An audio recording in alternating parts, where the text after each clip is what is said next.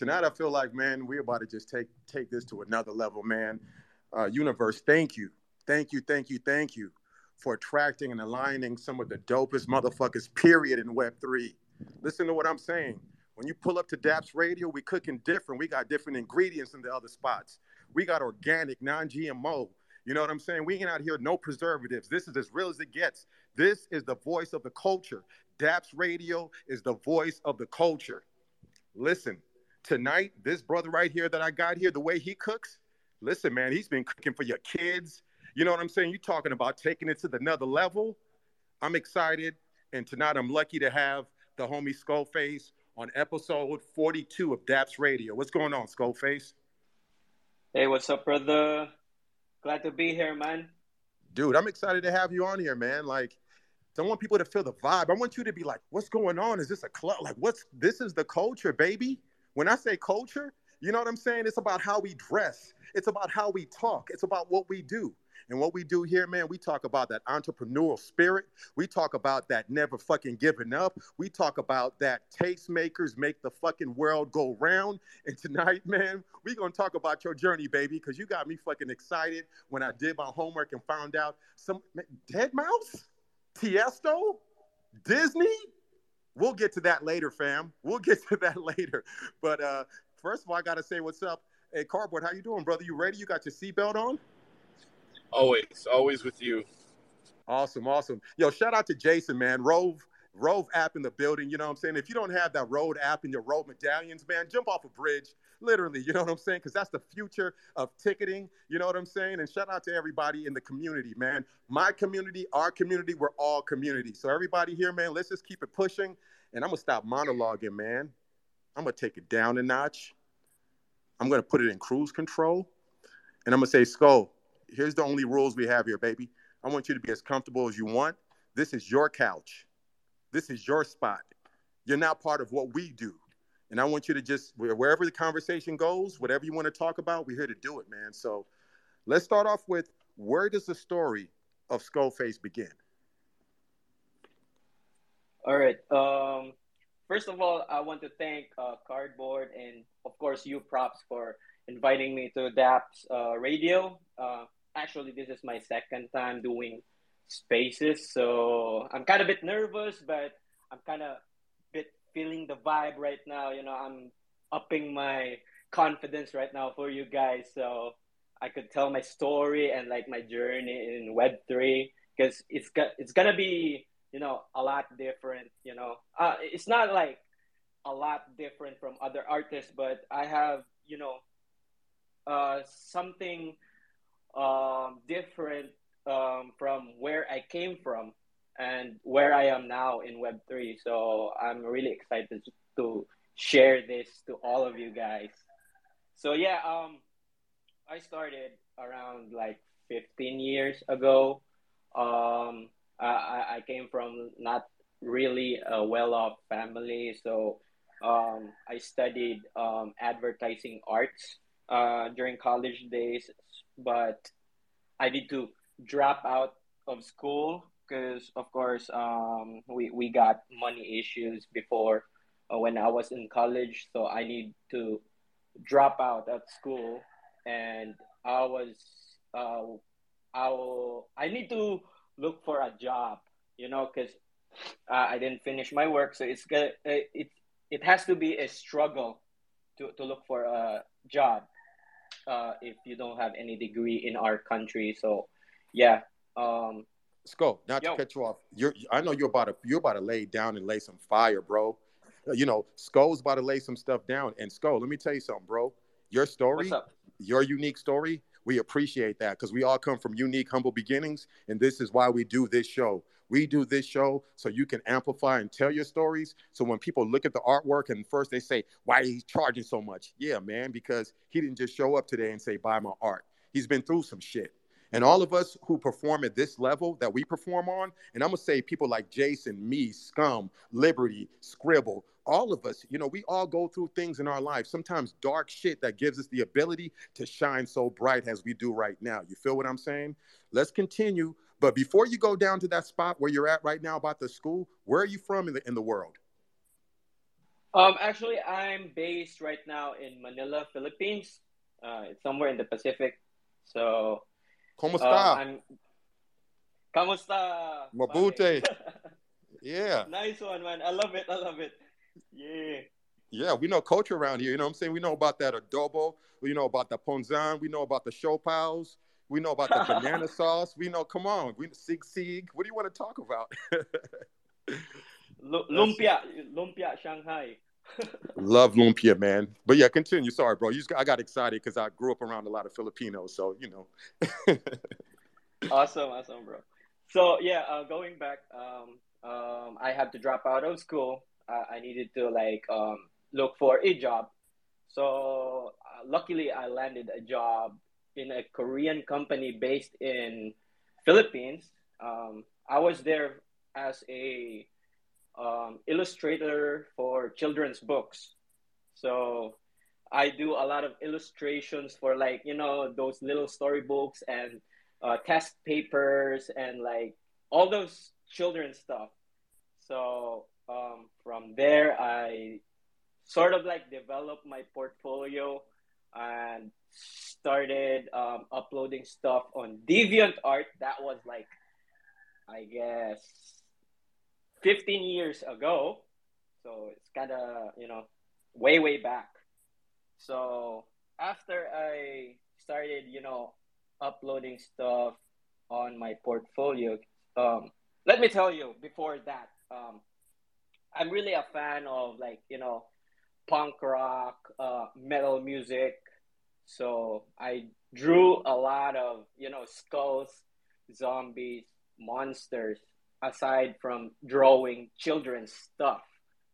So that's where I um, invented my style of like mixing dark stuff into cartoons. And um, I had a big influence as well with comics and a lot of Cartoon Network, Nickelodeon stuff. So I tried to mix it all together, and I came up with you know like my my style, uh, uh, with this um, sort of like artwork that I'm working on right now. So um, after that, I started like um, uploading stuff on portfolio sites. And soon enough, like after a year, uh, I I landed some commissions for like metal bands, like um, mostly um, bands that play Warped Tour, bands that play um, um, Download Festival, or those big um, concerts in Europe and US. So I have had the chance to work with um, metal um, metal bands. I create their merchandises, uh, tour posters, and everything uh, related to music. Uh, I was even working with um, some record labels like rock and metal record labels like Ferret music. Um, I have worked with New Found Glory. I have worked with like um, Suicide Silence, all those stuff like death metal and punk rock. So I was doing that for like um, I think five years, um, and along the way I scored projects like yeah, Deadmau5 and Disney and all those stuff basically I started as a merch designer. So um, that's why I landed a project with Scum recently to do their um, merchandise and of course in uh, a collaboration with Scum as well. So That's, that T-shirt yeah. is fire. When I saw that, I saw that T-shirt, I was like, the type of dude I am, man. Like right now, I'm rocking the Supreme shirt. It's, it's, it's a collab with a brand a brand called The Decline. And it's got like this funny character in the front, like a rock and roll cover, and it's got Supreme on the back. I've worn this shirt for the last two days. I don't give a damn. Okay. And when I saw your shirt, I was like, yo, I'll wear this shirt every day. I don't care. I've got like 15 pairs of black jeans. Sometimes you just might see me wearing all black. You know what I'm saying? It's like a vibe. But I want to go back. I want to I want to get in this time machine, man, and, and go ski go way way back, man.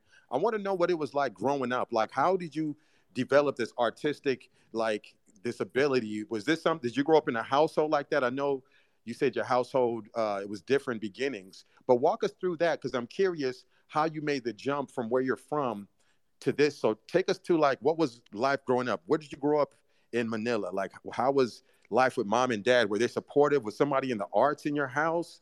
let's go there. Let's start there, man, because you you gave us some fire, and I know you got more fire. But I'm curious about that part of your life, man. Why don't you share a little bit of that with us? Well, well, actually, um, my dad is an architect. Um, I was actually I was born in Cebu. It's the central part of um, Philippines, so it's a different island, small island, um, but it's the second largest city in Philippines. So uh, we have this art culture going on in there. So um, I grew up. Uh, my dad is an architect, and my mom is a pharmacist. So on the side, my dad uh, drew a lot of things. You know, he he is an artist as well. Uh, he he's done watercolor. He's done like oil painting. So this is where I got my uh, influence is through my dad because um, he, you know, gave me art materials since I was like maybe, as far as I remember, seven years old or five years old. I was already playing with art materials and I'm trying to, you know, mimic my dad on what he does in the canvas. So I was, you know, drawing horses, drawing stick figures, and um, I came to love art because solely from my dad, actually. I'm really highly influenced by my dad, my, my dad. So um, that's where I got my, you know, uh, skill as an artist. So when you were little, did you like, did he ever take you on sites and like, you know, like my dad was, was an entrepreneur in Zimbabwe, right? Like he had one of the first real estate companies in Harare. So I don't I don't remember like my younger younger years, but I do remember pulling up back in the day, excited. Like I go on deals with him, and he had the embed the I, I call it the dictator Benz. You know what I'm saying? That early '80s one that you see in the movies. So, do you remember any of that stuff? Like any going any places with your dad or seeing some things? And if you do, what were some of the thoughts? Did you aspire to be like him, or you know, how how did that kind of play out? Um, actually, yeah, my my dad took me to like you know um his architectural project uh, somewhere in the Philippines, but I don't really remember where was that. But um, he really pushed me to like you know join art contests in the Philippines and like you know poster making contests at school. So he really pushed me into that so I came to love drawing even more. So, um, but I'm a little bit, you know, of a rebel in the family. I was the like the black sheep of the whole family. So um, I was really into music as well. So at the same time, I was like, you know, uh, doing art at the same time listening to hardcore metal, punk rock music everything. So um, I was, I went to a point that uh, I wanted to be a rock star here in our country, but um, in the end, it's still the drawing part. Being an artist is, you know, the leading um, thing in my life that I could make use of. Uh, you know, so sort of like that. Oh, that's dope. That's dope. So, how was mom's with all of this stuff? Was was mom supportive? Because these are these are definitely like two different things, right? Like architecture is like is like creative, and pharmacist is like it's creative, but it's you know I'll say one is left brain, one is right brain. How how was was mom supportive of you, or did you know usually third world uh, families, you know they they push towards just you know education, right? Be a lawyer, be a doctor, like that's safe. H- how did mom feel about these things that you were doing with getting inspired by pops? Actually, mom was really, uh, she's just really passive about what I wanted to do. But at the same time, she's, of course, really supportive. So that's why, you know, I, I think how I can say this is like, um, my parents is just, you know, um, just going the, uh, going with the flow of what I wanted to be. Um, I'm really thankful for that. Uh, I, I didn't had the huge pressure of like, you know what, you you need to be a doctor or you need to be a nurse or you need to be something else or something like that. I didn't felt that. So um, I was really lucky to have such parents that pushes me on what I really want. Um, when I was really young, all I wanted to do is just draw and draw and draw, and that's it. Watch cartoons, drink Coke at the same time, watching cartoons. So um, yeah, I was really lucky to have these kind of parents that you know uh, let their kid, you know, just go with the flow of what we wanted to be in the future. That's dope, bro when you when you say drinking Coke, I, I got excited because back in the day, you know, you guys drink the, the Coke out the bottles, correct? Yes, yes. Uh, uh um, when I was a little kid, I was like, you know, watching morning cartoons and holding a one layer of Coke. So I was like, you know, that was not really healthy at all, but I was enjoying my, you know, my youth with that uh, sort of thing. Yo, that's dope. When you when you said the age, I just I, I was laughing. But look, at the end of the day, man, we breathe the air, and there's rocket fuel in the air, and we're not dead. So, you know, I, I like to think that maybe that Coke helped you become who you are today. You feel me? um, so okay, so what what was like, you know, so with the rock and roll, you know, what was some of the stuff you listened to, and during this movement, what was the, what was the vibe like when you went to school? Was it, you know, where you did you stay to yourself and just focus on your craft, or you know, were you down with with with cliques? Like, what was school like for you? Pre college. Actually, actually, when I was like, you know, um, elementary or high school, somewhere that I was a bit different because I went to like pu- uh, a public school because well at first they uh, they placed me in a Christian school, which is sort of premium in, in our country, but it didn't work out for me because I always break the freaking rules, man. Because that's what I'm saying. I, I I'm like a little bit of a rebel. I'm like a little bit of like um, a black sheep in the family, so I don't really follow rules. So I got kicked out uh, uh, when I was placed in the Christian schools. So I went to the public schools. And um, going there in public schools in the Philippines, it's really different because um, you you belong with the like you know uh, more of not the rich people, more of like um, just the let's say um, how to say it? maybe not that average or like you know just surviving um, types of people uh, in the society. So I, it's way different because um, from coming from a Christian school and going to public is you know it's different because it's in, in Christian schools is more expensive. So when I went to public school, it's just cheap, and they, they treated me like you know, um, oh, this guy is sort of you know rich, and like um, he he's a little bit flashy. His family is like that, blah blah blah blah, something like that.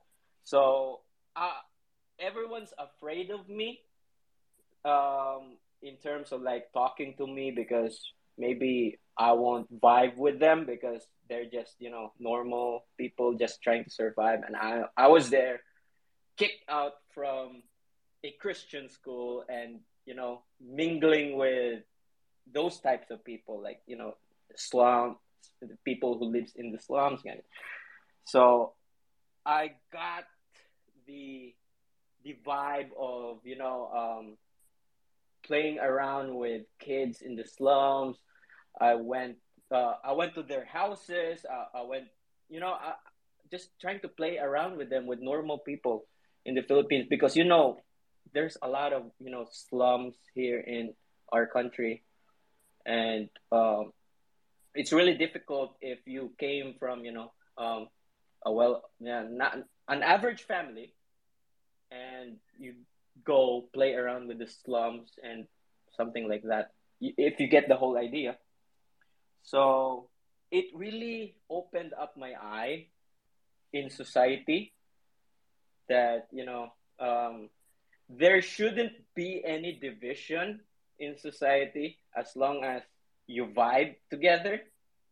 So that's why i got that trait of like you know um, um, joining with groups and joining with you know clubs with different types of people. So i came to learn that trait and um, from there um, i was really different um, i was that that kid who brings his skateboard and skates around the school listening to punk rock music when i was in high school so I was way different because, of course, the culture is different here. Everyone listens to OPM, original Filipino music. So I was the guy who w- listens to like more of the Western music. So I was really different um, back in high school, and you know, things like that. nice, nice. You know, and, and I've been I've been watching you on the timeline. Like this is way before you you know, I tell people when we have guests up here, it's not people that just pop up and we're like, we want to interview these people. Like I've, you know, we've been interacting for a minute. Uh, you put post up there with your family, your, your, your kids, your, you know, you, have got your stunt. You know what I'm saying? Like, you know, we, I, I, connect with a lot of you guys on some fashion shit. I'm a real fashion head, and um, when during that time, so the being more Western oriented and, and using that as, as a level of influence that influenced you to become who you are. Do you think that gave you an edge, like in society around people, because you were getting influenced differently than the average uh, Filipino brother? Uh, yes, exactly. Um, that gave me a whole different image uh, during those days because not everyone listens to Western music. Um, everyone listens to like you know the common Filipino music that is played on the radio or whatever it's played on our local TV.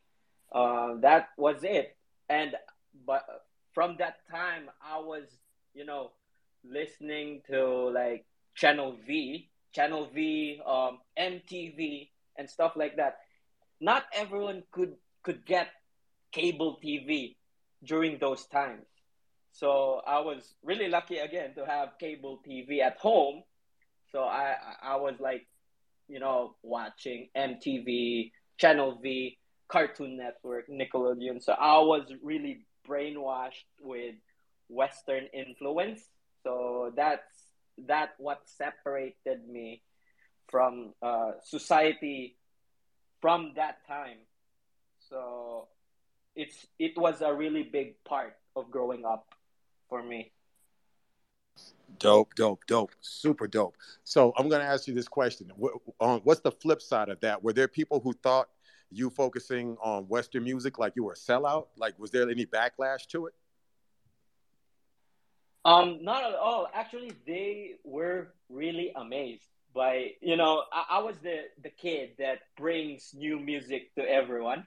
I'm sort of like, like that on, on the classroom. You know, like you know you need to listen to like Limp Bizkit or you need to listen to Korn or you need to listen to Tool, man, because this is cool and Filipino music is not cool. So you know, it's like that before. It has you know, sort of like discrimination, but um, as time goes by, it really evolved over time. So actually, right now, I stopped listening to music. You know, I'm like just listening to like what I listen to like from high school or from college, and I'm more focused on art these days and focused on my family. And yeah, I wanted to like you know raise my kid uh, differently. Like I wanted to be there always for her.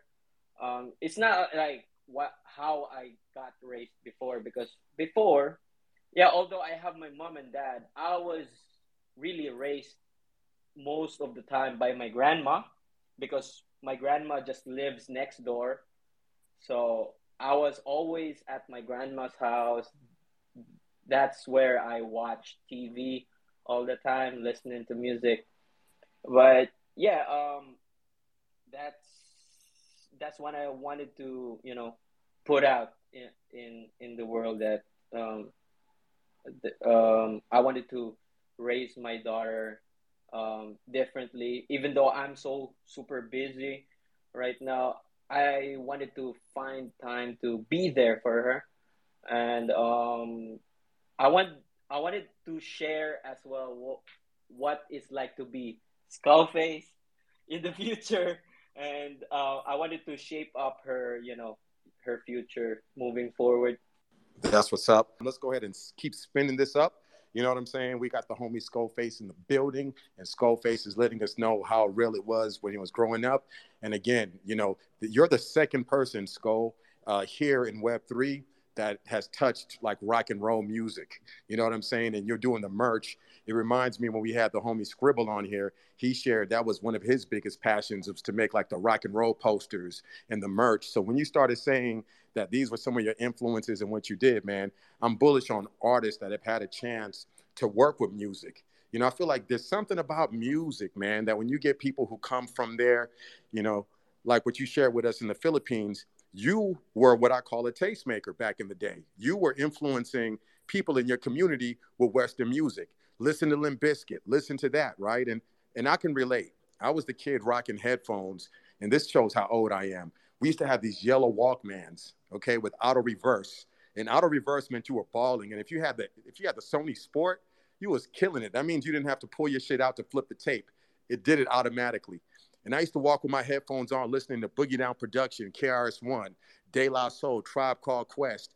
And a lot of my peers in the Bay Area were on more of the Bay Area grimy shit, right? The ill mannered posse, the too short. And I grew up on that shit too, but I had a good balance. I was more East Coast oriented artist with the West Coast artists, right? So I used to influence cat, you know, cats at the school, like, yo, this is Grand Puba.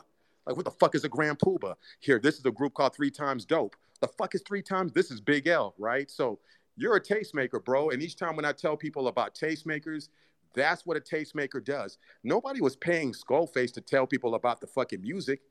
He was excited about the music. So he chose to share the music with people. And that's what a tastemaker is. In my opinion, a tastemaker doesn't need any recognition for something. They're not doing it to get recognition or to get paid. They do it because it's something they're bullish on.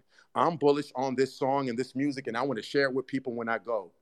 And, and, and, and I'm glad that you walked us to that story because, like you said, your art has this perfect balance of dark and light all in the same thing. And understanding that you got that grimy rock fucking foundation, bro, is dope. And I like what you've created, what we've seen so far. So as we continue on this shit, man, so walk us through that, you know, you said your your your perspective on being a parent, what you want to do with your child. Um, how does your how do you your, you said a daughter, right? Yeah, it's uh okay. it's my daughter. Okay. How does your daughter feel about the art? Do you share the art with your with your daughter? Um actually uh I, I'm like, you know, um putting her to sleep in front of my painting because she's still two months old. So she couldn't like, you know, digest anything right now. So um, but at least right now, um, uh, she or I, I think she can see, but she can't react. But at least uh, I put her to sleep in front of my painting in my um, in my uh, studio. So at least I've done that, you know, uh, at this, you know, at the early stage. But uh, I'm really excited when she grows up a little bit and you know she when she can understand what is art or like what is this and what are those things i'm really excited for that bro, I'm excited for you too. I'm a girl dad. Um, you know, I tell people that one of my uh, goals here in Web3, I've already accomplished it. And it started back in 2021 when me and the homie Rashad Harrison were like, yo, we're going to go ahead and put together this little project. And we just wanted our daughters to be proud. And the first version of the DAPS, which is not DAPS, it was a different project. My daughter watched me create that, you know, created a little cartoon. I wrote the cartoon, I did the voiceover, I animated it, produced the whole thing. And just watching her, you know, Baba, Baba, can I see the funny looking ape? Baba, look at his face. Like to me, that was so fucking fulfilling, right? It was like, because at the end of the day, it's like you want your kids to think you're fucking cool. You get what I'm saying? Like a lot of kids grow up and they look at their parents like, man, you're whack you're you has been you played out. I don't relate with you. So just, for me that little moment right there i'm ever gonna fucking cherish that moment. Because you know you can't take that away from me and you can't take take that away from us. So i'm excited where you take your, your art with your daughter. I'm bullish on uh, parents who understand what you're doing what we're talking about understand the importance and that are excited to share their work with their kids man. So so so before you got to this place of having a kid right? Like we now we're gonna hop back to like we're, we're in college like the grind and everything right? So let's walk us through the grind. You know how did you feel when you started doing these pieces doing this merch Tiesto dead mouse? Like how did you feel as an artist? Did you feel like you made it? Actually before everything happened like you know working with these people like what i said i dropped out of you know college and went to a Korean company that does storybooks for children. Um, I was really still confused because, of course, I'm really again, I'm really influenced by rock music, and um, I, was really confused if I wanted to be like you know I play I, I I also play the drums, so I was really confused if I wanted to be in a band and make money with rock music or I'm just gonna, you know, still continue and draw things for for everyone. So um, I dipped my toes uh, in the Philippine music scene. Um, played played a couple of shows with my friends, with my high school friends. We formed a band. Um, we rec- recorded some stuff, but um, just to be honest, it's re- it's pretty hard to like you know be in the music scene because um, you need to it, it's either you need to sell out or you just play music as a passion and you you just get you know uh, less money out of it because of course there's no streaming there's no like youtube uh, during those times so I was really confused. But um, what I did is I made my drawing uh, hobby into like you know a side hustle. So I was with this band doing shows. Then at night, or if you know I'm not doing anything during the day, I go onto my PC and you know create artwork. So when I was, you know, doing this side thing with my drawings, yeah, that that was a time I uploaded stuff on um, um, Deviant Art, um, Behance, sort of like that.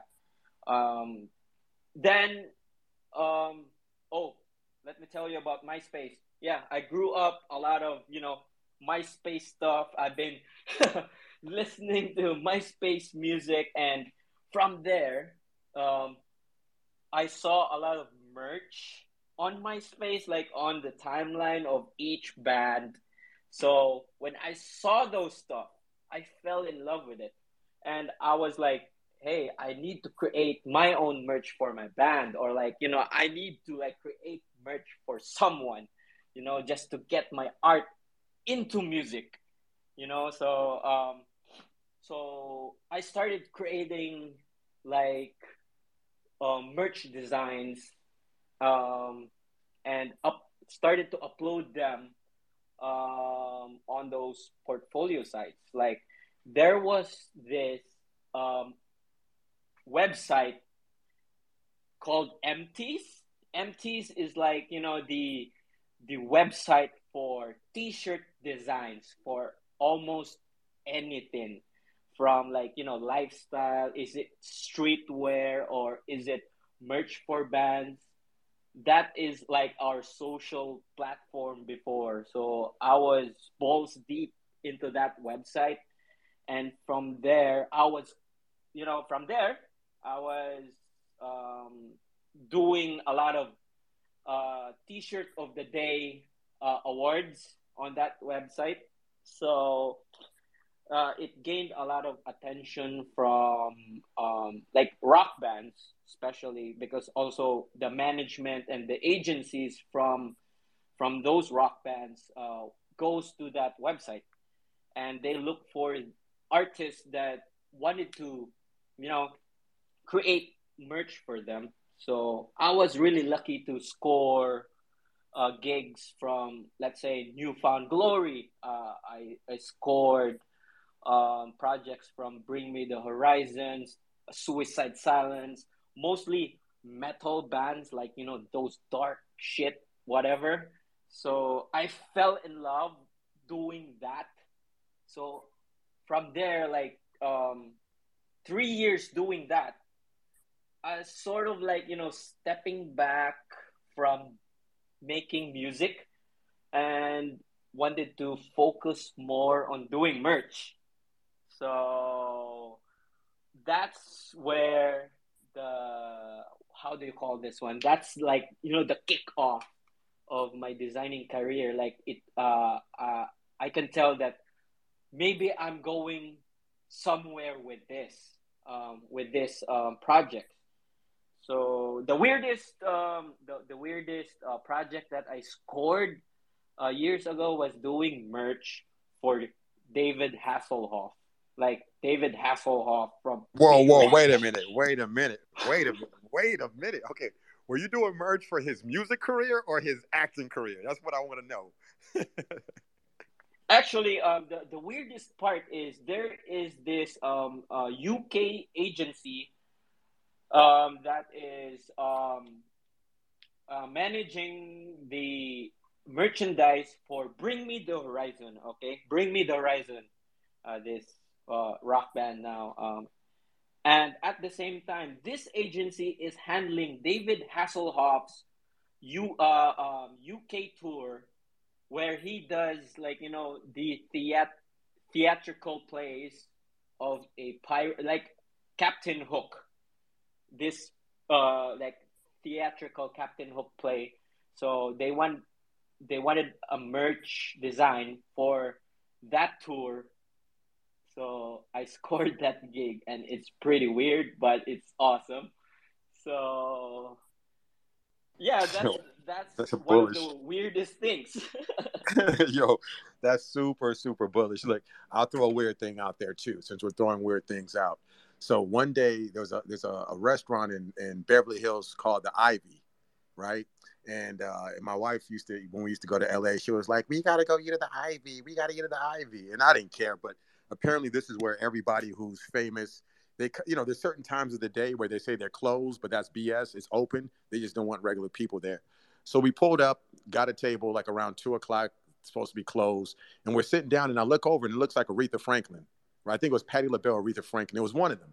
So i'm like you know you see people but you know everybody's people. You know everybody they just get bigger 1099s so we're up there eating and everything and this was the time that i was working with vitamin water and uh, my wife has always been in the hair industry. So she was like, yo, that's Patti LaBelle. That's Patti LaBelle. I was like, yeah, cool. She was just like, yo, I want to talk to, I want to talk to her. And that's her hairdresser. So I know that's her. So she went over there, talked to the hairdresser. Hairdresser came, met him. He introduced us to Patti LaBelle. Then he was just like, you know, I introduced myself. Obviously, I used the vitamin water thing, right? I was trying to, you know, not shell, but just, you know, value. And uh, we connected with the hairdresser and he mentioned something about vitamin water to Patti. And let's just say for like the next six months, my wife would talk to that guy and we'll hook him up and send vitamin water to go to wherever they were at. And it's like it's some weird shit like that. But look, I want to take it off me and I want to put it back on you. And there's one question that I had I wanted to ask you and I couldn't. What was the name of your group when you were playing the drums? My my group was called Maria Campbell. It's like a woman's name um, but we play like metalcore. You know, you, you know, if you were like in college and you want to, you know, go uh headbang and make those crazy rips, you know. So I was into that, more of a death metal metalcore music. Um, so yeah, Maria Campbell. Yo, that sounds hard. You know what I'm saying? That sounds hard, man. So I like that you say as soon as you started doing that side merch and all this stuff, you started feeling like you had something.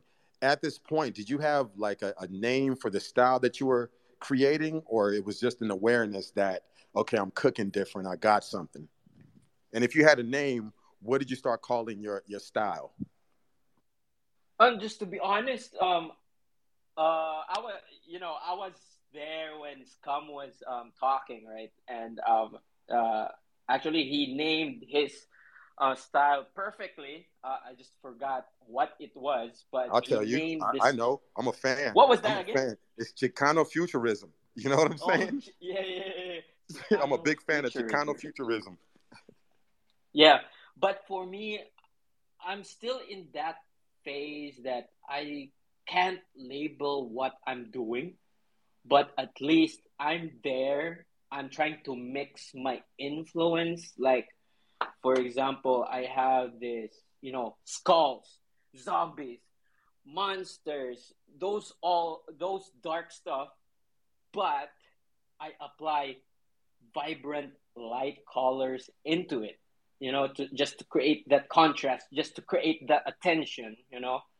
Um, I, I don't want to like you know do dark stuff and you know color it with much darker, you know, gore shit, whatever shit that is. So I want to create something different, you know.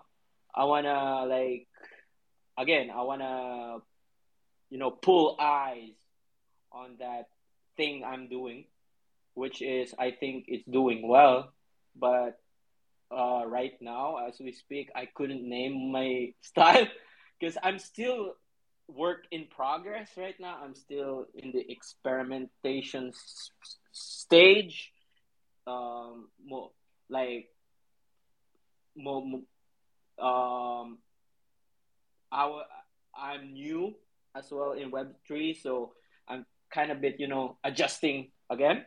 But at least I brought my style in to this space, and I'm still figuring out right now. Um, what should I call the, the style? Man, take your time, brother. Take your time. You know what I'm saying? Uh, definitely. I know boxes are not, you know, boxes are not cool. You know, and like you said, I like breaking rules and and and fuck, you know, someone calling it something. You know, I just usually ask those questions because as a person who's not as talented as people like you, Scribble Scum, and you know all you dope artists, you know, we like to us fans like to kind of get an understanding of what we are looking at you know, like Scribble's in the audience. Shout out to Scribble. Like every single time I see his work after the show, like I dig it. I get all the shit that he's doing, and I'm a fan. And the same thing with your work. Like I never, I never knew I was looking at what I was looking at until you explained and say, look, man, this is influenced by some dark shit. It's monster skulls, zombies with these colors. And and even though it was right in front of my face, I never saw it like that. You get what I'm saying? It's like like the art engages me in a different way. Like you know and i and, and it's funny because like i see like i feel good looking at it there's nothing that's like wow this is some wild dark ass shit it's just like wow the colors so the colors has one part of my brain like excited and it mutes out what you're looking at so i'm bullish on it and are you sure this is only your second interview, bro? Because the way you cooking at this, man, it's like you've done this shit before. You just you appear playing with us, bro? You sure you're not you don't do these a lot? Actually, uh, just to give you a a another story that we skipped uh, from my history is um, uh, before pandemic, I was living in Dubai for four years. That's why I, you know, I have this, you know, conversational stuff, and I got, you know, really, really got trained to speak in front of people or like, you know, talk to people so I was really exposed to talking di- with different um, uh, different kinds of people from you know the Eastern uh, Middle East and you know also in my, my bosses and my um, my colleagues were Australian and um, from the UK, from Portugal. So I was really exposed to like you know speaking more of English and communi- communicating with people. Dope, dope, dope, dope. So what were you doing in Dubai? Actually, there was a point that um, uh, I really needed more um, um, input into like you know designing and r- more ideas on how designers work in first world countries so i i had this job offer during around 2007 or two uh no uh, 2017 or 2018, I got this opportunity to work in Dubai. I had a friend who works in a big company, and he wanted me to, he wants me to, uh, he wanted to hire me as his junior designer in Dubai. So uh, for me, I was like, you know, um, maybe I could gain more ideas, more stuff, and how things work in a first world country. So I'm down. Uh, so I went to Dubai, uh, took this job as a graphic designer for like this uh, distributors of phones like Huawei and uh, Xiaomi and Samsung, sort of like that. I create banners for websites. I create uh, posters for new, you know, new products. So I was exposed to this stuff like marketing and um, solely the whole thing how the company operates so it, it really helped me a lot on how i can sell or like you know how can i create an artwork that is appealing to people so i took this chance to you know it's like a going to college but you know it's the real thing like you're really working you know because again, I, I'm not a I, I'm a college dropout, and I need I needed to understand more uh, about things. You know, like how you run big things. I have this you know drive of learning, so I took that chance. I went to Dubai, stayed there for four years, um, doing graphic design at the same time doing my art at night when I come home, and um, pandemic struck. Okay, pandemic struck, and there's a lot of you know salary cuts, and of course, uh, I I don't want to hide this, but um, I also experience you know inequality for Asians in somewhere. So um, so we have you know uh, less salary than the usual. So and pandemic struck, they had salary deductions, so I couldn't pay my rent, I couldn't pay my utilities, so I have to you know leave Dubai and um, go back to Philippines and maybe focus on my stuff. So yeah, that's that. Bro, bullish, bullish, bullish. So when when you when when that situation happened, um, like actually, I'm gonna go back first and say getting the college shit, bro.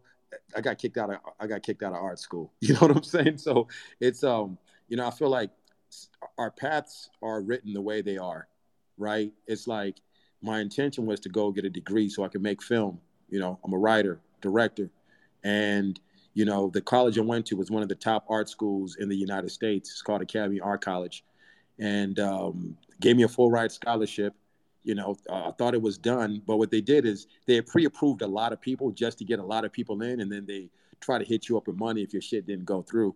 So I feel like that's the best thing that ever happened to me, right? Because when I started learning like to shoot on my own, like you know, I bought like a Sanyo handheld camera from uh, Radio Shack back in the day, and it was like 720p, and it was whack. But I started like shooting little things on it, and then I bought like a Canon ELPH those little small Canon ELPH cameras, right? And you couldn't really do too much, but it did little small MP4s.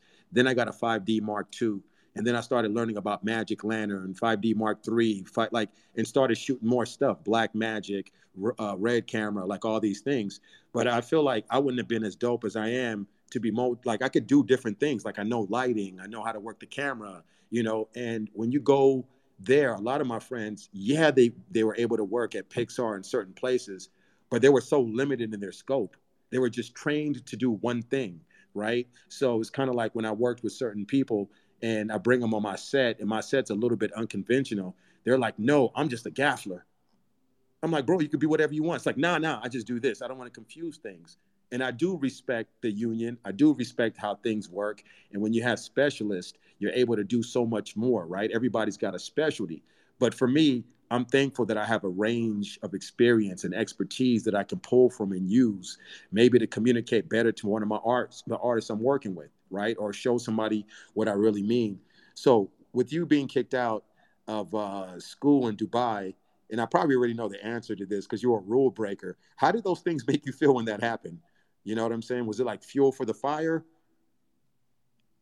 Actually, it's I, I take it as a motivation so um, I take it a motivation because um, I I think is in me that is you know I, I have this trait of like I want to learn something like almost every day or I if if I have this opportunity I would take this and I would you know I would take it to another level so I have this spirit of you know um, moving forward so that's why I went to Dubai, and well, unfortunately, it didn't work out for me. So I'm still, I still have this drive to, you know, until I went to Web three, I still have this drive, you know, like I want to be different. I want to do things my way. I want to introduce new stuff for people. I want to, you know, um, to also help the developers with my ideas. You know, I have this idea. Maybe this could work. So maybe we can try this, something like that, you know? That's what's up, man. It's always good to try.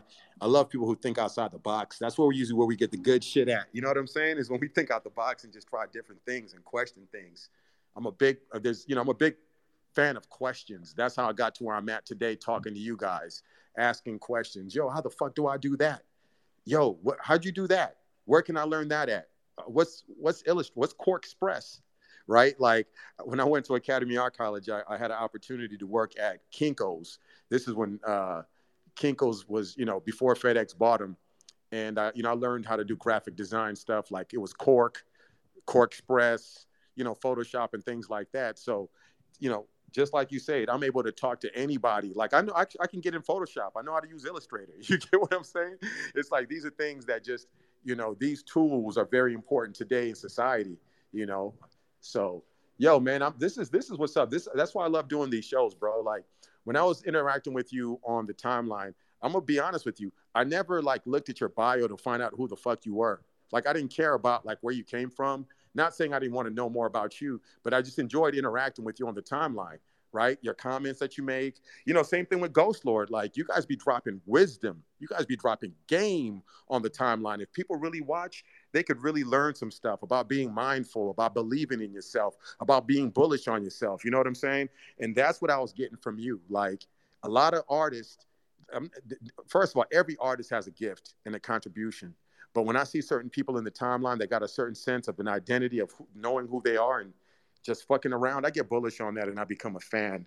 You know what I'm saying? I'm not a fan of any musicians except Hove. I'm a big Hove fan. I listen to a lot of Jay Z, a lot of Hove, Nas, Big L. But when it comes down to art, man, I'm gonna say I'm a fan of every fucking artist that I've had on this show because through talking to you guys, you guys have continued to share culture. You know, it's important. I talk a lot about hip hop, but rock and roll, Limp Bizkit, fucking uh, uh, uh, uh, what do you call it? What's that group? Uh, like the Black Parade, dude. I was playing when I found out Liberty had something to do with that. Do you understand? I used to play that fucking song, that video, like you know what I'm saying. So I grew up in that MTV era where it wasn't a lot of rap; it was mixed rock and rap. You know what I'm saying? So I'm happy you got we got people out here pushing for the rock and pushing for the grimy and pushing for the edge and the rebellion. You know what I'm saying? Because it's all part of our society. So I just want to say, Daps Nation, we in the building right now. We looking beautiful tonight. It is Sunday. I want to appreciate everybody for hanging out right now. You could be sitting back with your feet up, watching something on TV. You know what I'm saying? You could be doing some bullshit, but you're hanging out tonight with me and the homie Skullface. Shout out to NFT Kid. Listen, I'm gonna put people in light whenever they pull up. That brother, man, he came up to the show. He does a lot for the art community. He has a show where he, he has people come up and he's like, share your art with me. What are you working on? And people tell this story and he buys the art. Yo, NFT kid, keep doing what you're doing, man. For real, for real. Like, dope. But Skull, you don't even have to raise your hand, man. This is your motherfucking stage, pimp. Talk to me. Um, I just want to say that um, uh, me personally, uh, with this journey, um, actually, I wanted to like you know, uh, write a good story for myself. Like as an artist, I wanted to write a good story to share to people. That's why I've been doing this my whole life, and I'm trying to dedicate art with my entire life because I've been like doing this for 15 years uh, I'm sort of like you know really I'm really an adult. I feel I feel like a, a full grown adult right now, but I want to finish my whole story as an artist until the end. So that's what I wanted to say to to the artists out there that if you want to you know if you want to do art and you want to dedicate art into your life then i think you could you know come up with a really good story as well. Because for me, I think this is my whole life, you know, just doing art, just sharing what I wanted to do as a kid and until now that I'm, you know, full grown uh, adult, I still want to create something, create, create until my hands stop functioning, you know. So this is what I'm trying to say. Uh, I wanted to create a story and I hope that uh, any artist in here want to embody that you know ethos well man like when i look at your pfp and listen guys take a look at this pfp you've got a vibe and a style. Like like when like look I, I i i haven't seen anything like this. The color combination the character stands out right? And look man i'm the, the other day z shark put something out. And if you guys are not following z shark get get away from the throw your phone out the window like fast. Like go to the highest room of your house and take your phone and throw it hella fast and make sure it hits the ground and breaks and you never use the phone again. He he did a post of some things he went through to get to where he's at with his project, right? About leaving his family, leaving the country, all these things. And and I, and I feel like I'm the same way, right? Like I'm on this project. You have no fucking idea. We're writing a book in real time. And look, there's things I don't talk about and I'll never talk about because it's happening when when history is being made, right? Like when Thomas Edison was trying to do that light bulb, he wasn't sitting there making the light bulb like I'm fucking making history. They're gonna fucking know about me. He was like, nah, I'm gonna make this motherfucker work. And he didn't care about what the fuck happened until it worked. So what you talking about, man, I believe that's the way it is. And I know you're gonna make your mark like that because you already got a spark right now that I'm feeling, that I'm seeing, and I think everybody in this room can agree, right? When you look at people like Warhol, when you see the soup cans, you see a vibe. When you look at Murakami and you see those little pretty little flowers, you see a vibe. When you see KAWS and you see those double X's and you see that marshmallow man, it's a vibe, bro. I think you got the exact same thing. I say this earlier on the show, man. I am humbled and I'm fucking lucky as fuck to be here on Solana with the dopest motherfucking artists that I've met. Um, I've been fired up for the last couple of shows, man. Just talking. I look at you guys as the greats. And the reason why I say greats, right? It's not, I don't believe one person is better than another. Everybody has a different way they express what they're doing. But I talk a lot of shit about culture, talk a lot of shit about music. And I look at you artists as the motherfucking streets. I look at you guys as the mixtape artists, the mixtape DJs that are making dope shit to influence people who like dope shit. And then now you're up here scaling what you're doing and the world's gonna know about you.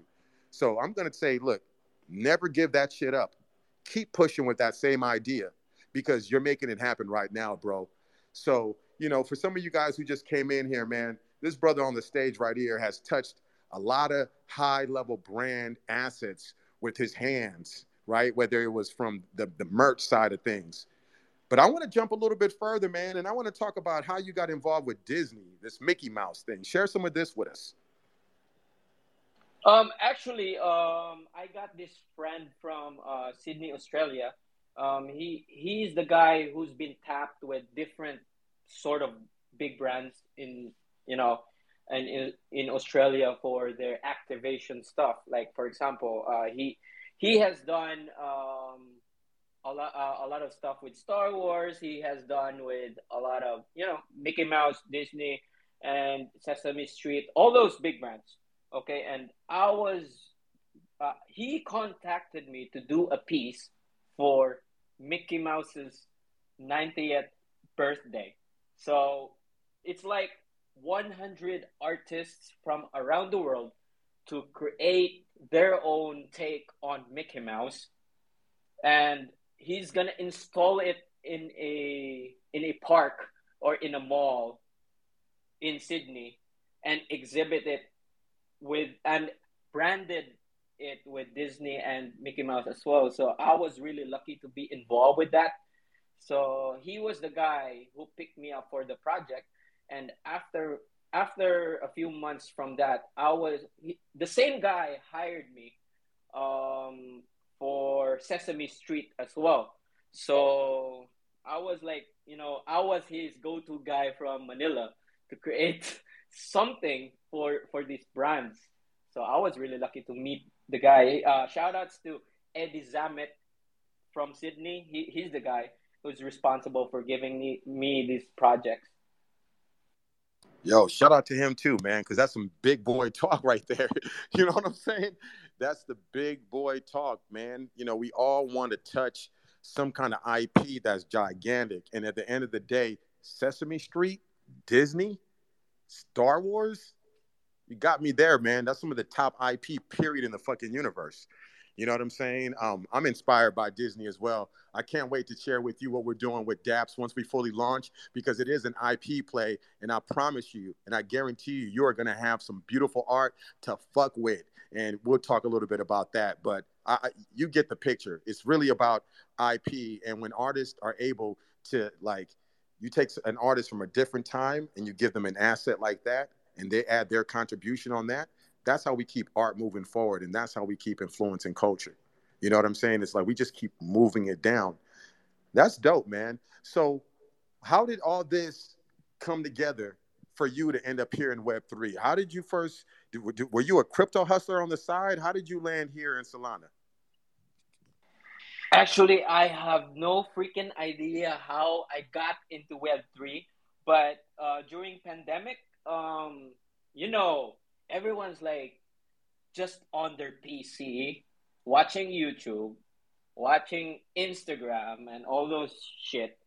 And uh, I saw this thing called NFT, okay? NFT, and there is art. So it got me interested. So I researched a lot uh, on YouTube and like uh, joining Twitter again because I left Twitter uh, way way back because you know it's boring. There's nothing in there. But when I discovered NFT, quote unquote NFT, I was really interested and I was really curious how this could work for me because I create artworks, right? And I want to explore that side of you know creating artworks because um, of course, right now, not many people here in the Philippines could understand NFT and crypto. And of course, I'm not a crypto trader. I have no idea. I can't read codes. I don't even know those wallet address. What does that mean? So I, I don't have any background on blockchain. But uh, when I started exploring NFTs, uh, I get to, you know, I get the hang of it so I started uh, I started small. I joined the Tezos community and started, you know, uploading stuff on uh, minting stuff on object and uh, I gained friends through that uh, community as well. But uh, when I was, you know, exploring the timeline on Twitter, I soon enough discovered Solana because Solana was, you know, really big during when Solana was, you know, at all time high, two hundred dollars plus, something like that. So it, you know, it got my curiosity and started to look for artists in Solana. And until I found out like um, Solana has less gas fees. So like, oh, this is an opportunity because in Ethereum, uh, it's a lot. You know, sometimes if I wanted to mint something on Ethereum, it cost me like six hundred bucks. so I don't know. I, I I don't know if I I would spend that much to mint something. So I wanted to you know take the next step. Maybe I, I wanted to you know explore Solana after Tezos. So when I joined Solana, um, I came to love every bit of you know every bit of the culture in Solana because there's a lot of really really really incredible artists and there's a lot of like you know fun people um, um, really interesting people really you know successful people in Solana in the Solana space so that's why I, I pursued in it then eventually I met the people at the ministry, Toshi, Dolly. I met a lot of people along the way. Um, they helped me, um, you know, um, get more confidence in the Solana space. So they helped me a lot, especially Dali and Toshi. Um, so then I came to make a lot of friends in the space as well, like Scum. I had I had a lot of friends in the Boogle community eventually. So I was really happy in the Solana space and I think I'll be here for quite some time or maybe if time permits we'll be all in to Solana. So right now I'm all in for Solana bullish, bullish, bullish, bullish. And I like how you brought up Tezos because we've had some people here that have been artists on Tezos. Shout out to Low Sleazy and Kane Mayfield, some of the uh, artists, some of the homies from the East Side. Kane is a Bored Ape holder. You know what I'm saying? He's an MC. Uh, you know what I'm saying? Um, Low has created one of the first songs on Bitcoin, not on the Ordinals. He was doing this shit. He's a uh, I forgot Foundation and all that other stuff, right? So these are my homies before Solana, right? I was at Clubhouse, and a lot of my friends were from ETH, and they're artists as well. So it, I'm happy you shared that to show a progression that at the end of the day, we just out here, man. And when you're cooking and you're working on something and you're passionate, you just keep doing it and you go to where it feels good and you never know where it leads you. So I'm always bullish on artists that explore different things because you never know where you go, right? They say success begins in the unknown you already know what you know until you step outside of that box and jump into the unknown, the void. That's where you start creating that real shit. And, and that's fucking dope, bro. I'm really excited as you're sharing your story with me. But yeah, dude, that's I'm excited about that. Now I got a question for you. What would you share or what advice do you have for artists that are on the come up right now? You know what I'm saying? They're looking to touch big IP. They're looking to expand their brand presence in the marketplace. What advice do you have for those artists? I've been asked around with the same question here locally in our country. So, um, what is the biggest answer for that? I think it's just you know keep the fire burning inside you as an artist, and most importantly, just be consistent because there's a lot of artists that are really really good, but uh, if something came up or something is wrong, they get lost and it breaks the consistency in it. Because if you're just being consistent with what you're doing, man, you don't eh, like what you said. It's a void. You don't know what what will come, you know, and maybe you could land the next big project that you have right now. So you just need to be consistent and just be there, you know, and try to establish, you know, um, uh, sort of uh, a branding for as an artist as well, because that is really important. And um, and you you need to speak about your art. You know, you need to talk about your art as well.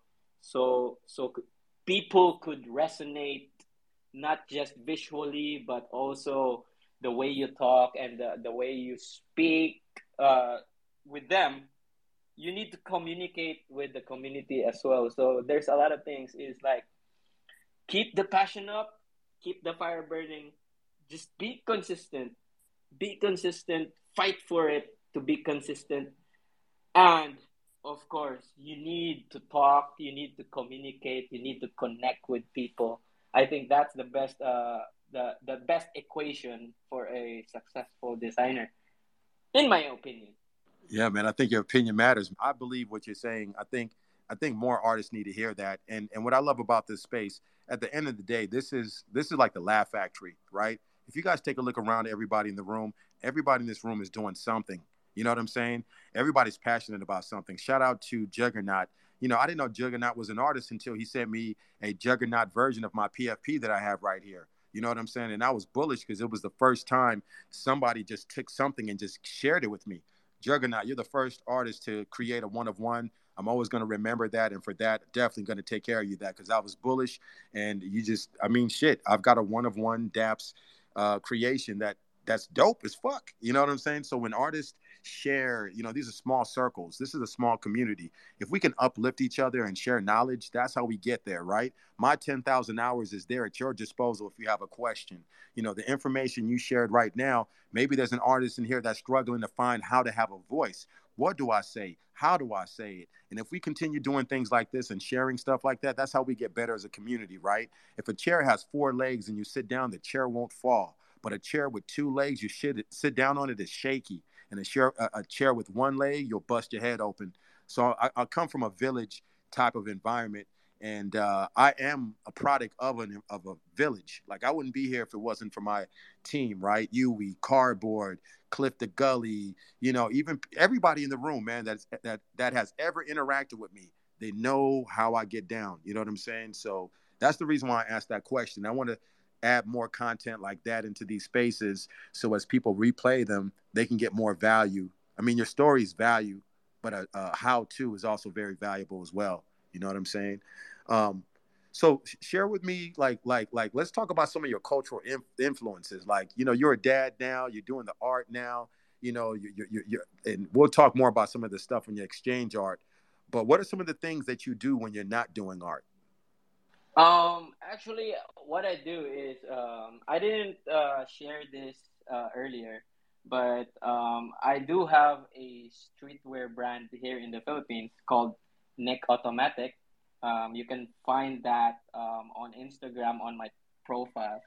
Uh, yeah, um, I, I have a brand, uh, streetwear brand, so that's what I'm doing uh, aside from Web three. So I create, you know, t-shirts, jackets, uh, pants. I design some stuff in there, the prints, and at the same time, I work. I still work with the music industry now uh, in the Philippines, but I'm more on dressing those mu- musicians, like you know, uh, giving them shirts to wear, and um, uh, sometimes I ride my bike. You know, I sometimes I go on my motorcycle, just go to the hills and, you know, just breathe fresh air and, you know, come home to my daughter and my wife, you know, and just, you know, it's just really simple. Um, just go on my bike, just draw stuff and, um, you know, take care of my little kid and the family. Man, you got me. Uh, I'm bricked. You said you got the, the streetwear fashion. What we cooking here, man? Are you doing selvage denim over there, Skullface? I'm um, actually, right now, um, because my brother, uh, which is uh, he he followed my footsteps here in Manila, because of course we are not from Manila, we're from the central part of the Philippines. Um, actually, he followed me here in Manila, and he created his own company. Um, uh, his company is doing, um, you know, uh, garments. He he does the garments. Um, he creates jackets. You know, also any any material that we could find here in the Philippines that is available, we create it into, you know, something that we can wear. So I'm working with him with my streetwear brand, and um, we're just helping each other. And you know, uh, we just create something that we can, you know, what we can find here in the Philippines. Let's say if we have denim, then why not? We create denims. So if we have those um, really good fleece uh, textiles, fabrics, then we create hoodies. You know, something like that. Anything that we can you know we can get from the market we create it and we turn it into an awesome product man and if you guys weren't here early earlier uh skullface is part of Scum's uh, project that he just dropped, and he's got a limited edition T-shirt drop with Scum. Shirt's fire, man. You don't want to miss that. If you're into fashion, you know what I'm saying. Not fashion like pulling up, rocking Balenciaga. Like that's a different kind of stunt. When you when you know what I'm talking about, you know you got the right kind of denim, the sneakers, that culture. You got to have a Skullface shirt, uh, T-shirt to go with it. And I'm looking forward to rocking some Skullface gear, man, and seeing what you what you have on your uh, in your catalog and your brand. I'm a big streetwear fan. You know what I'm saying? It doesn't matter how old you are. Um, I'm, I'm, I'm going to monologue story real quick. I met a dude back in the day named Vince Engel, right? And this is uh, a time when I was working at an advertising agency called, called Lowe Lintas and Partners. And at the time, they had like Mark Cuban before he sold his company. And the first day I started working, I had a jersey on that said Rucker Park. It was a baby blue jersey. And I had these baby blue Air Force Ones. And when I pulled up, um, I started, you know, doing my thing as far as distributing mail because I, I got a job in the mail room. If anybody ever wants to learn anything about an organization, you start in the mail room. You learn everybody. You know who does what and who you need to talk to.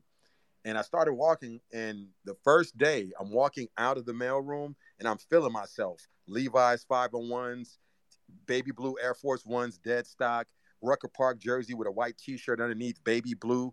And then all of a sudden, this big, tall Scottish dude with curly hair was like, hey man, where'd you get that jersey from? And I looked at him, I was like, what do you mean? This is Rucker Park. What are you talking about? You don't know about this here? And he was like, bro, I know about that. Come in my office. And I go in his office and he showed me pictures in his office of him playing with the GOAT at Rucker Park, right? And Vince Engel had Air Force Ones on his feet. So I, I looked at him because he was older. You know, I was like, yo, what, you, you rocking Air Force Ones? He goes, yeah, I used to work for Nike. I was the creative director when Nike created the Jordan brand. And I met him at, at that point, and I was doing mail. Fast forward, he's still in my life as a friend, right? Each time we've met and talked, we always start with shoes. Always start with shoes. I mean, he's bullish. He always has a pair of clean ass Air Force Ones or some clean ass canvas Adidas, a campus Adidas. Just so, you know, at the end of the day, man, fashion is kind of like a thing that we connect with. You know what I'm saying? It's like sometimes it's a handshake, sometimes it's a vibe of music. You know, sometimes you see how somebody's dressed and you just see their drip and you just like, look, man, I don't know who you are, bro, but I dig what the fuck you're doing. And the fact that you create art and you're making clothes people wear and you broke it down and said, I just like drawing and I'm doing this shit with my family, man. That's the 360, bro. You know what I'm saying? And I'm super bullish on you because it looks like you're having fun, man. Are you having fun? Uh, of course, man. Um, yeah, that's what what I'm trying to uh, say here. That um, from my past, that I've been like doing merch, then I channeled myself to create my own streetwear brand, and here I am in Web three, trying to you know, um, put it out there. So it's still uh, it, it's part of my journey, and um, yeah, it's the whole equation of you know how, what is Skullface uh, is made. You know, uh, like merch, fabrics.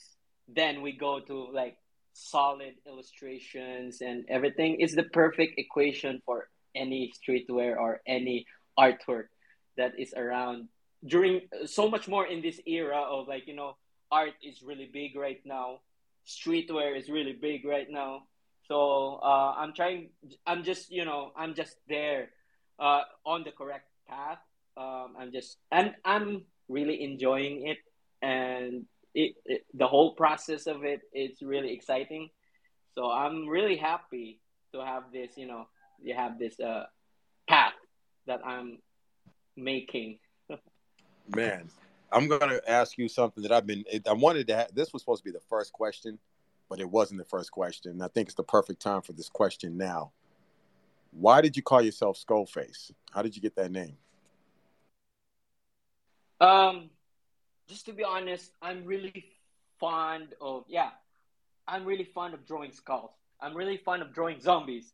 I'm I'm really fond of doing Grim Reapers and like you know the influence of death metal, the influence of punk rock. What do you see? Skulls, skulls everywhere.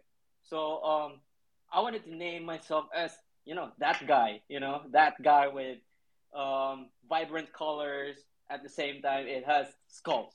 So I came up with the name Skullface. I like what you said. I wanted to be that guy. when people think of the gritty, grimy shit, it's like that Skullface over there, bro. That's fucking dope. That's definitely dope. Hey man, we we up here cooking, man. We're gonna keep this going. I'm gonna let open up the stage. If you have some questions for uh for the homie Skullface, now is your time to come up as we start cooking up some of these questions and you know start you know closing it down. This is a rare opportunity. Not only do you get a chance to meet some of the greatest artists and people that are pushing culture here in Web three and in the real world, you get to do it in an environment that is intimate like this. You know what I'm saying? And remember, when we do these shows, it doesn't matter how many people are in the room. This ain't about the people in the room. This is about the culture, and this is leaving our mark in history, right? These episodes are, are recorded for a reason. You know, five years from now, 10 years from now, you know, your kids, our kids, people are going to be able to look back and see what the fuck were these motherfuckers doing around 2023, 2022. And they're going to be able to pull back to this and see our contribution to culture, see our contribution to these stories and see where you're at you know? So where do you where do you see yourself in the future? Like what is all this leading up to skullface? Um actually right now i'm just really focused on my own project called the bone army. Um if you can see I, i've been like doing those apes. So um i'm really just invested on that um because um we, we have a lot of stuff uh, waiting to be rolled out for the holders for that one. Uh, maybe like art toys and um, uh, posters and you know any sort of art that I can you know uh, give to my my holders. And at, at the same time, I'm still studying the blockchain and the NFT ecosystem, how how it works for. But for now, I'm looking at you know you know creating art toys for my collectors and at the same time i wanted to like you know uh, i'll be working a lot more with the ministry toshi's ministry. So they have uh, a lot of ideas for me. And uh, for now i'm just you know i'm just going with the flow. But uh, the bigger picture is uh, the bigger picture for me is uh, if i could like you know exhibit some artworks during nft nyc um, and those um, Amsterdam uh, meetups or like sort of like that. Uh, I just wish that uh, my artwork could be like somewhere else, not just in Philippines or just in Twitter or like whatever. I wanted to. Uh, I want my artwork to you know explore it, uh, explore the places. You know, I, I want to be in there as well. Not uh, not personally, but you know I want my artwork to speak and to you know be an and and be an entity uh, that could work on its own. So I don't know how can I make that happen, but right now I'm just really focused on the work. So let's see, let's see. It, it, it, there's no harm in dreaming big. So I'm here and doing that just dreaming big. Man, it starts with a dream. And you know, look, uh, Skullface, I want to introduce you to somebody, man. When you look down there, you see that perp, that that perp, that yellow character says Liz Baquette. You know what I'm saying? This is Liz Baquette is the artist that has helped make the DAPS vision come to life. This is my brother, man. He's he's shy. He doesn't like to talk a lot. He's in Indonesia. But I was at him. I was like, bro, you got to pull up, man. You got to like, don't sleep. You know what I'm saying? Like, you got to come and meet some of the greatest artists, man, that are cooking out here in Solana, man. So um, it's good to see him. He tried to come up to the stage and his shit got rugged. But yeah, if you guys want to know the artist behind my PFP and all the shit we're doing at DAPS, it's that brother down there, Liz Baquette. Liz Baquette, make sure you give Skullface a follow.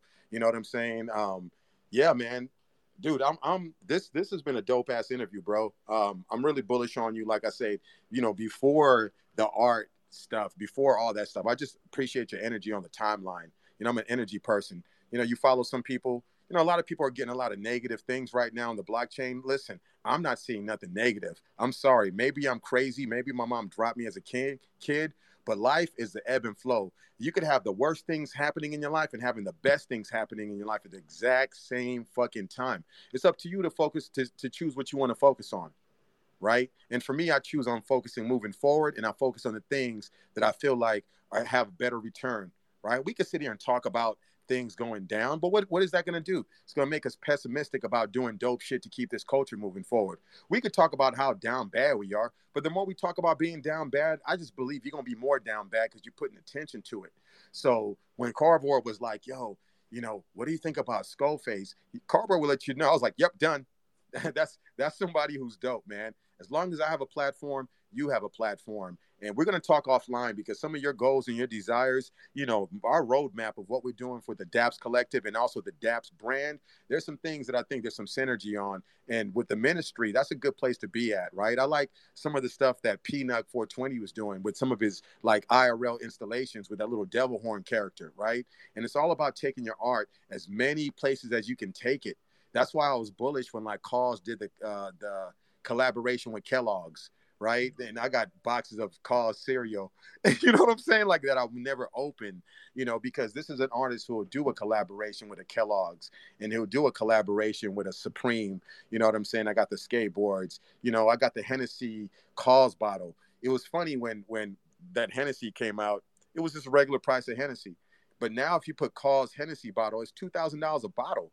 You know what I'm saying? So I'm bullish on on on you and your openness to want to explore different palettes and, and, and create in different areas, I'm bullish on that because it shows you're bullish on yourself and you see no limitation in the universe. You know, I want you to take this as high as you want to take it. I want I want you to take this as far as you're going to take it. And like I tell everybody who comes in the show and everybody who knows who I am, look, I put my life and my sweat into this shit. This is what I do. And if I can help you move forward or do anything or even have my voice be able to, you know, do something for you, just let me know because it's nothing. You already put in your 10,000 hours. And since you believe in yourself, I believe in you. And any artist listening to this, it's the biggest and the best currency you can have as a person, as an audience. Belief in yourself, confidence. That's what people are bullish. That's what people buy. It's the confidence you have in yourself to want to create stuff and share it, to want to with, with to endure fucking to eat shit and don't say that you eat shit.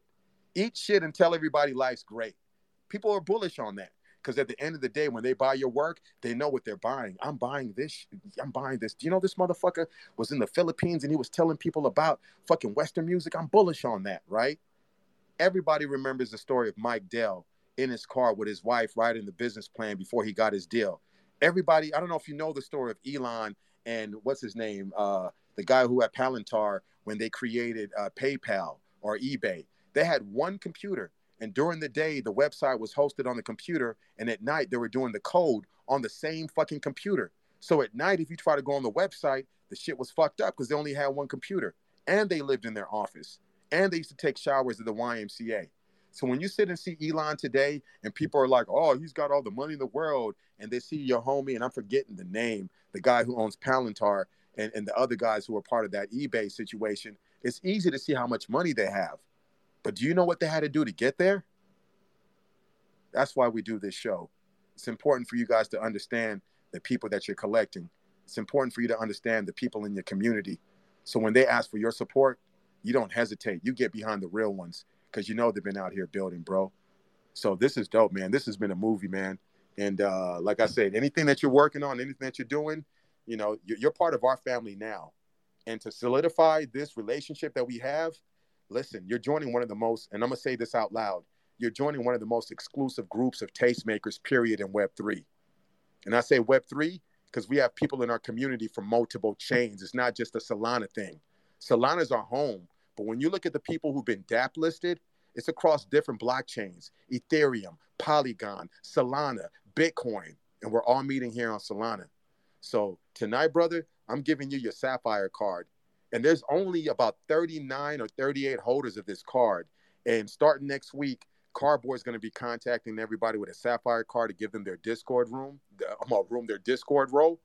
But I want you to understand this. This is important because When we started with the DAPS list, we didn't want to just create a white list to get as many people as possible in our project. There's a method to the madness. It's about finding some of the dopest people who can move culture. Listen to what I'm saying. I don't need people who want to get shielded to talk about culture. People who do this shit because they do it. Oscar the Grouch does this shit because he does it. Ghost Lord does this shit because he fucking does it. Juggernaut. Ryan is, I don't know if he's an artist, but this motherfucker stays sending me shit that's dope. Future, man, look, I told Future he's the unofficial ambassador of fucking DAPS. That motherfucker get on and start talking that shit. AC, Jacob, anybody who reaches out, man, you guys are tastemakers because at the end of the day, when you have somebody like, and he's not here tonight, like Poco, right? He has a beer, D God's beer. How many people have real beers out here in the motherfucking stores? Not that many. That's why he's here, right? So we wanted to find the best people, period. And we found them and we're finding them. But why do you want to have the best people in one group? That's the question people keep asking me. Why are you trying to get everybody in one fucking group? What's your fucking sneaky idea, bro? I'll tell you. I'll tell you what it is. It's the same thing that Tiffany does, the same thing that Nike does, the same thing that Mercedes does. I'm gonna say this loud and clear because we know our value. You find the dopest motherfuckers and you build the best IP and you work with them and they help create culture and they help push that shit forward. We're not gonna be out here paying influencers. We've paid zero influencers. Don't need to. This is not for everybody right now.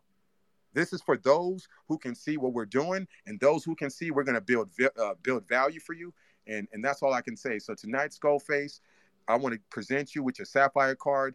Uh, at the end of season one, there are no more honorary Sapphire cards. You know what I'm saying? And the only other way to get a Sapphire card outside of being on the show is if you have a black card, a platinum card, and a rose gold, and you burn those three cards, is the only way you can join the Sapphire uh, Lounge. You know what I'm saying? So there's a little method to the madness, and wait until we get to our IP part of what we're doing with DAPS if you slept on it, you're gonna kick yourself in the fucking ass because I wish I could tell you. And as a kid, you guys can hear the kid joy in my voice. Like this has all been done pre-mint. We didn't create DAPS radio is not our mint thing. This is not, hey, come to no, this is not. This is for the culture. This is who I am. Jab, jab, jab, jab, jab, jab, jab, right hook. We want to show you the value that we have before we ask for anything. So any member of my community of DAPS, of the Sapphire Lounge. If you need anything, brainstorming and introductions, if you need somebody, you need to get on the stage to tell your story about your shit, you got it because you're part of the team. So tonight you joined that group, bro. And again, I appreciate your energy and I appreciate your time and I appreciate your contribution to art, to culture, and to all of our experience today, brother. Thank you so much, brother. Um, I'm really, really honored to be presented with that card, and I'm really honored to be with Daps. And um, man, I, I I've been loving every bit of our uh, talk here. Props. I, I love your energy as well, and thank you so much, card cardboard, for uh, putting me into this um uh episode. Uh, it's really huge for me. Uh, because again, it's my second time to be speaking uh, in in front with a lot of you know uh, a lot of people in the space. So I am so honored and really thankful for this opportunity and uh, to share uh, what is Skullface all about and what what is art uh, coming from me. So I had the chance to like like uh, share this to you. So thank you so much for listening, and um, I'm really honored to be in here. Man, look, I tell people this show works because we make it work, right? This is the conversation. That's why earlier I was like, I'm being selfish. It sounds like just me and you talking, but it works. It works. It's a two way thing. You know, you have the energy. You're authentic, so I feed off that too. So we go back and forth, right? I just we don't take. We just it's like a circle. You know what I'm saying? We communicate, and my goal is for, is for you to feel comfortable. You know what I'm saying? And being that you say that, I, re- I reached my goal tonight. You know, I want everybody to come here. This is your motherfucking house, Skull. You know what I'm saying? When you got a drop or something coming up and we need to create hype, you know what I'm saying? As a member of my community, and listen, I will follow every fucking member of my community back. If you want somebody to follow you, I will follow you back. If you want somebody to support you, I will support you. Because at the end of the day, why do we do this whole Web3 thing the, for the first? For me to get to a place where I got 100,000 followers and I just talk about my community. Nah, I'm with you guys. I'm us. That's why I say the streets. I don't say the streets from a standpoint of of like aggression or things like that. I like to paint a picture to say that I stand with the ones on the bottom that are creating stuff for everybody. And the reason why I say we're at the bottom is because we're the early adapters here in Web3. As people still figure out the laws and the rules and all this shit is in the asset, is it this, all that? We came out here and we believed and we started creating. So we're out here. And at the end of the day, man, nobody gives a fuck about us except us. So whenever we have an opportunity to celebrate each other, man, take the time to celebrate your friend. Take the time to celebrate your brother. Let's keep celebrating because that's how we're going to keep moving this shit forward. And again, we don't have to be down bad right now. Look at all these spaces. I'm not shitting on anybody. I, I, I'm, look, people think I'm 100% positive. I'm neither. I'm in the middle. I'm dark. I have dark shit, dark days, and I have days when I when I laugh, but I just choose with my energy to focus on things that are going to benefit me back. And for me, I just can't be in the spaces right now where everyone is talking about how down bad. Nah, so this is dope, man. This has been life.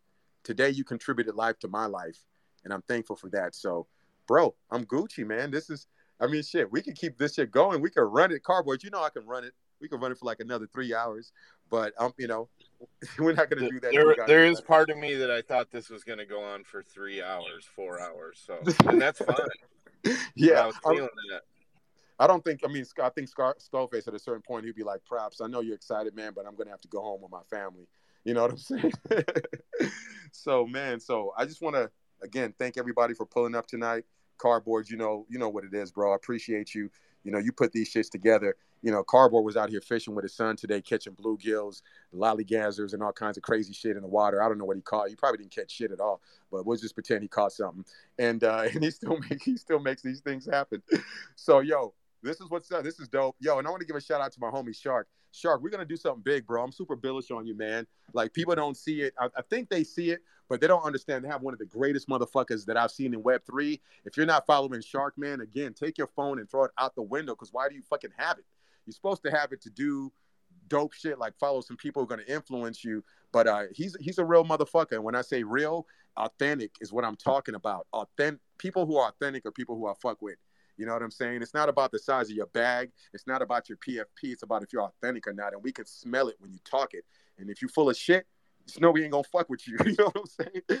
So again, man, I love everybody. I appreciate everybody for pulling up you know, if you're not following DAPS and you're new to our community and you're like, what the fuck are we doing? You know, give that little funny looking squiggly face next to me a follow right there. Hop in the Discord, ask a question. If you've been DAP listed and you don't have your role, open a ticket. My team is responsive.